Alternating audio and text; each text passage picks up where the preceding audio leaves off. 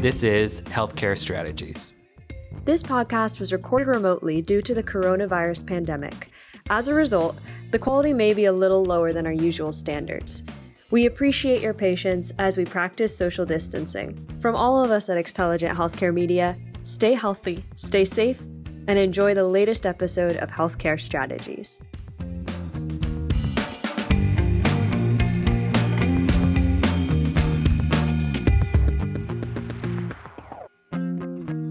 Hello, and welcome to Healthcare Strategies. My name is Kelsey Waddell, and I'm the editor of Healthpayer Intelligence. Health plans, by and large, were not required to waive cost sharing for coronavirus treatments, as they were required to waive cost sharing for coronavirus testing. However, as of November 2020, 7 in 10 enrollees in individual and fully insured group health plans were in a plan that had covered cost sharing for coronavirus treatment, according to the Peterson Kaiser Family Foundation Health System Tracker. Many of those waivers were extended into early 2021. In March and April of 2021, however, we had a couple of payers formally end or consider ending their coronavirus treatment cost sharing, reportedly the first to do so in the nation. Now, at least two of those have since backtracked and reinstated those waivers. However, that attempt raises questions about the wisdom of introducing cost sharing for coronavirus treatments, which would leave members exposed to higher out of pocket spending. So, when, if ever, is the right time to expect patients to shoulder some of that financial burden for coronavirus treatment? And what are the implications of the answer to that question for healthcare spending across the industry? Joining us today to discuss this development is Dr. A. Mark Fendrick, Director of the University of Michigan Center for Value Based Insurance Design and Professor in the Division of General Medicine, Department of Internal Medicine, and Department of Health Management and Policy at the University of Michigan. Mark is credited with coining the term value based insurance design. He has authored over 250 articles and book chapters on the subject and has received numerous awards for his creation and implementation.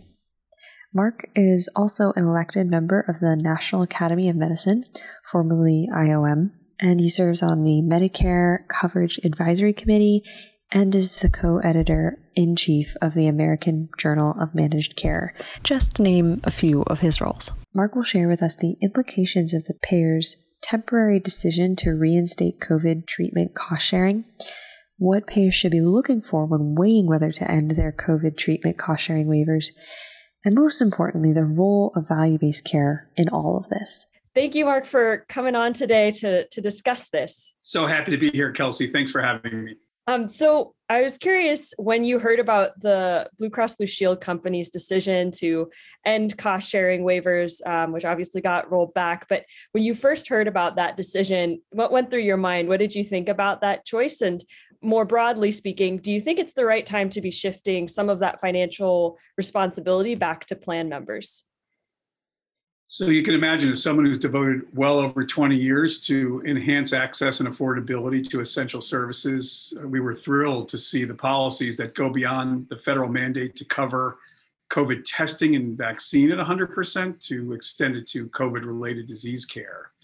So now that all good things must come to in the end. If I could show you my sad face emoji, uh, this was very disappointing to hear that, given that it's been immensely popular, and uh, hopefully removing some barriers from people who might be worried about getting the care they need for this horrendous pandemic.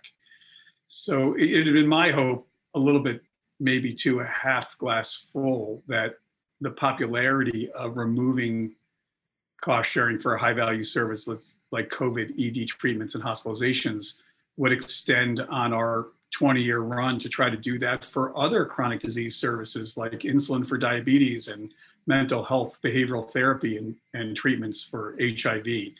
Uh, sadly, it seems like uh, there's lots of news about these waivers going away.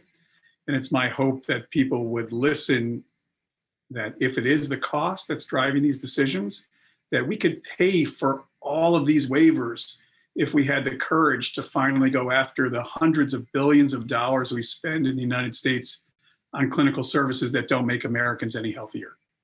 Yeah.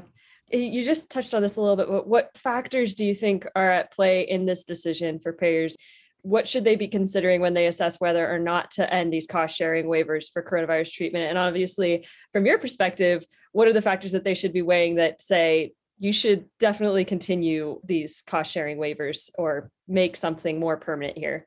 Well, first off, Americans don't care about healthcare costs the way your listeners do. They care about what it costs them.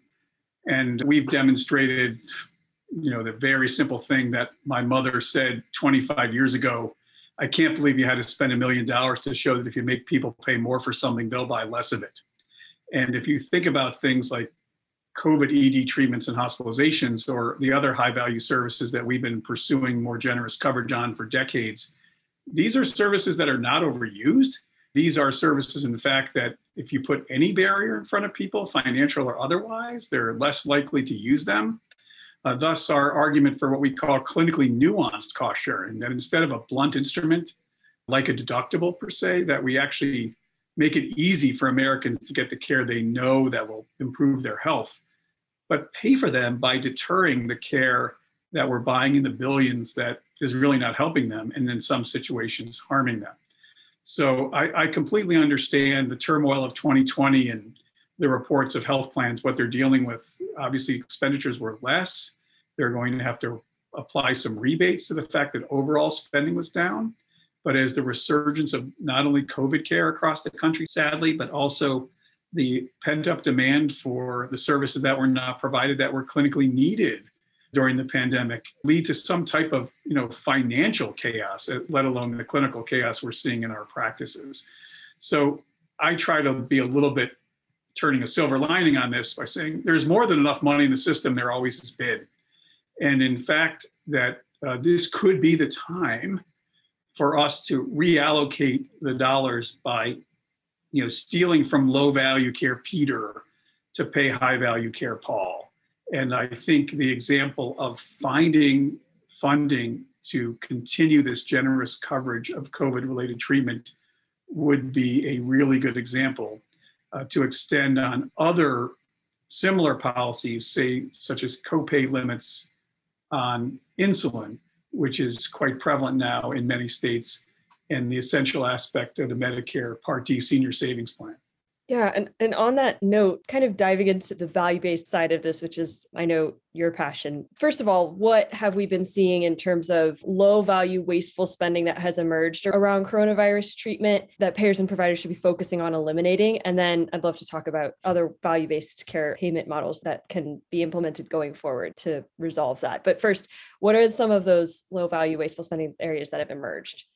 So, to extend on this silver lining view, okay so a year ago, this quarter, we saw dramatic reductions in both high value care and low value care.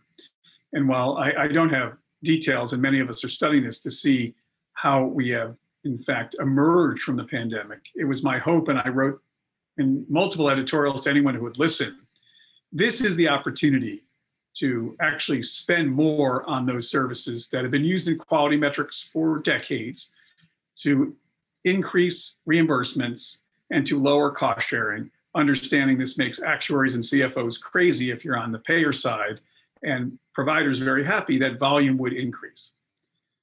The point that makes this so poignant to me is that all these increases expenditures on preventive services, chronic disease services, even end of life palliative care, that all cost money, could be paid for without any increases in premiums or any increases in deductibles that I call a tax on the sick.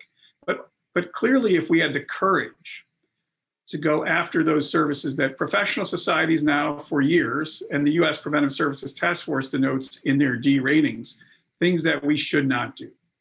But as Upton Sinclair said in his famous book, The Jungle, about the Chicago stockyards, it's difficult to get a man to understand something if his salary depends on him not understanding so to get to this reallocation, I think we really need to focus on three things. First is continue to drive alternative payment models to make sure that people make lots of money by doing those things that make Americans healthier. And shut off the spigot of the payment on those things that we know that don't. Second, which is the second silver lining of the pandemic, is that we leverage all the advances in telemedicine, electronic health records, and wearables to continue to allow that patients have access to these services and hopefully, again, reduce the use of the things that they don't need. And the third, which is the least important, but where I've focused because kind of makes the red redder, is to not only focus on the provider side, like most of the discussions do, but also align this clinically driven movement with the patients.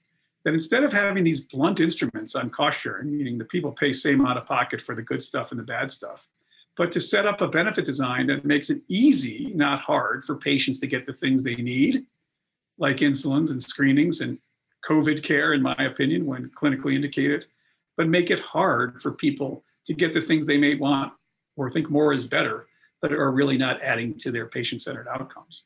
And the good news is we've done some actual experiments showing that benefit designs can be built in such a way that we can make things like COVID care and insulin no cost sharing for patients and not have to raise premiums or raise deductibles, but just consider non covering or covering less generous things like vitamin D screening for the total population, back surgery when it's not needed, or an expensive CT or MRI scan for patient with a run of the mill non-urgent musculoskeletal back pain. So it's all about we have enough money in the system. We should just spend it more on the good stuff and less of the bad stuff. And let's let the debate begin.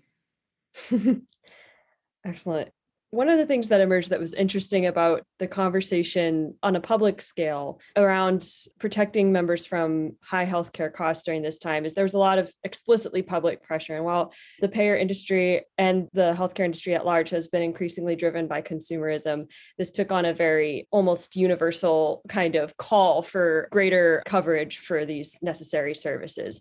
And so I was wondering if you think that this time period has changed anything about the relationship between payers and the healthcare system at large, but I'm thinking mostly about payers in this situation and the public will. And long term, if we will see the public will continue to shape and influence what payers do and don't cover in a much more tangible and obvious way as it did during the coronavirus pandemic.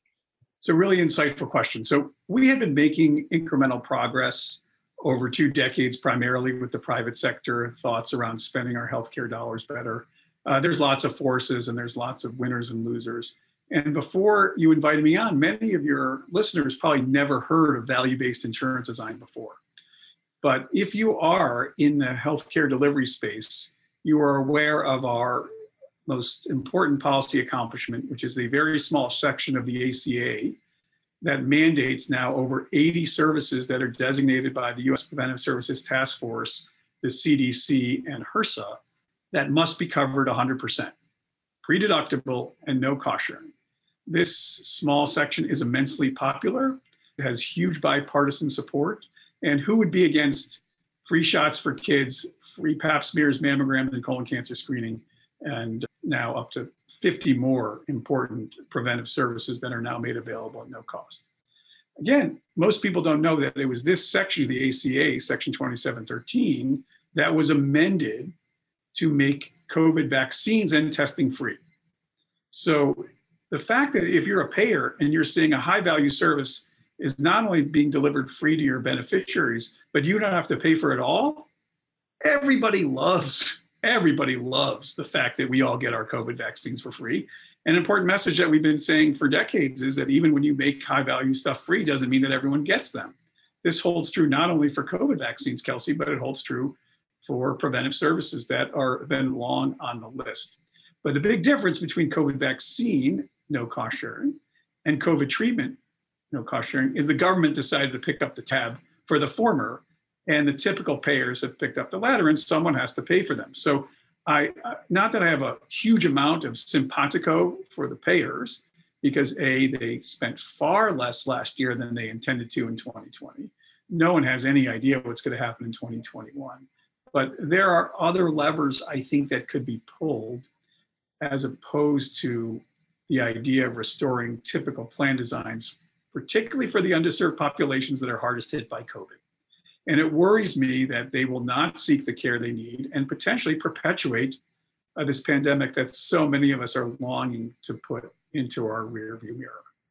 Zooming out for a minute, you and I talked back in 2020, which feels like a lifetime ago, about the opportunities to advance value based care during and after a crisis, more specifically, obviously, during the context of the coronavirus pandemic. And I remember that you particularly emphasized that now is the time for payers, as you just said, to find and cut out wasteful healthcare spending. And so I was wondering, what do you think of the nation's progress in value-based care since then? And, and you know, have we moved forward? Have we fallen behind? How are we doing? So value-based care is this great term that no one knows the answer to. You have to go to the top of a very high mountain and ask someone to give you the set definition. But as long as value is a fraction of health and cost, I think we're making reasonable headway on value in general what is very poignant about this movement for me is someone who'd been advocating to enhance access to high value services, which a lot of evidence shows uh, enhances also equity and reduces disparities because of the maldistribution of high and low value care among Americans, is that we're making headway in terms of those situations where we make things more accessible. The people who need them most are getting them. But this has not stopped the prevalence of high deductible health plans. And deductibles are the ultimate blunt instrument that makes it difficult for people to get both high and low value care.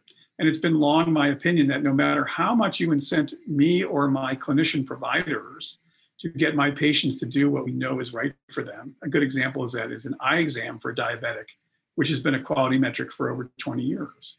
It turns out with the growth of deductibles and health plans that the coverage for an eye exam in the United States in 2021 is actually worse than when I first started studying in 1987. And everyone agrees that this is a high value service. Most value based contracts for primary care folks are tied to how well I do with my patients to get care like an eye exam for a diabetic or certain medication adherence or following up with certain types of protocols. So I have long argued that we need to provide providers incentives around quality. I think that's moving forward at a, at a reasonable clip. I call payment or provider facing aspects peanut butter. But to make it really work, you have to align patients in that same way, uh, which I call patient facing initiatives jelly. And it shouldn't surprise you or my 87 year old mother that when you align providers and patients to do the right thing, more of them will do that than if you do either one alone or none of them. So, pieces of the value based care pie, value based payment moving forward. We're seeing increasing numbers of contracts that are based on clinical outcomes, thank goodness, as opposed to volume.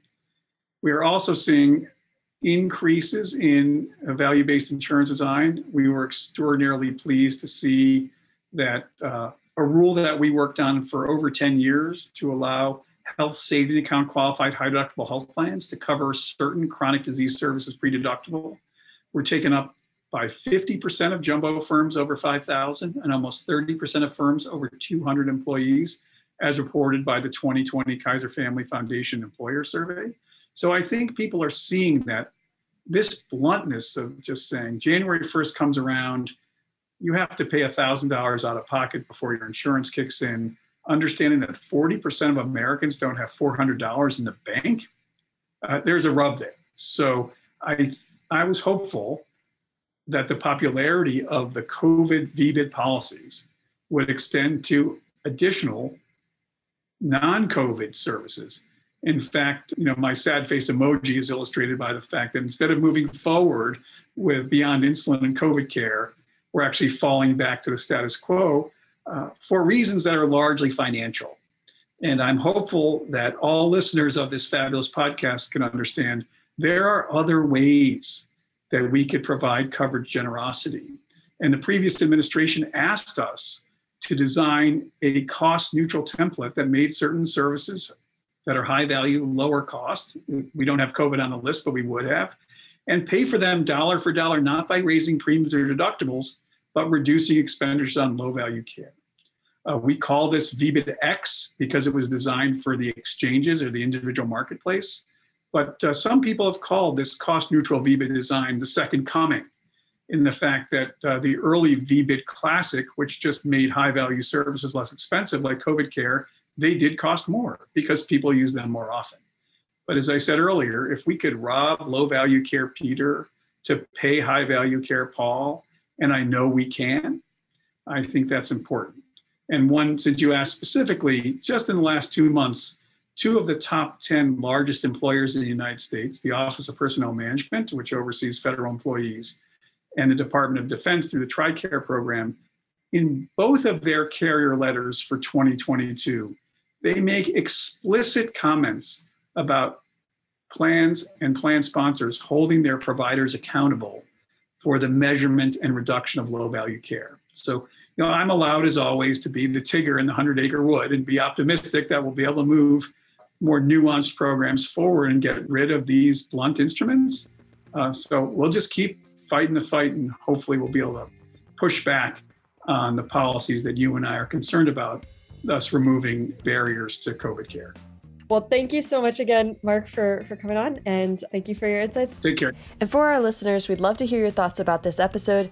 Feel free to reach out to us at podcasts at xtelligentmedia.com. That's P O D C A S T S at xtelligentmedia.com to share your thoughts. You can also use that email to let us know if there are any healthcare industry related questions or stories you would like us to consider covering. And if you liked this episode and it sparked some thoughts for you, please head over to Apple and give us a few stars and a positive review. Thank you for listening. This has been an Xtelligent Healthcare Media production.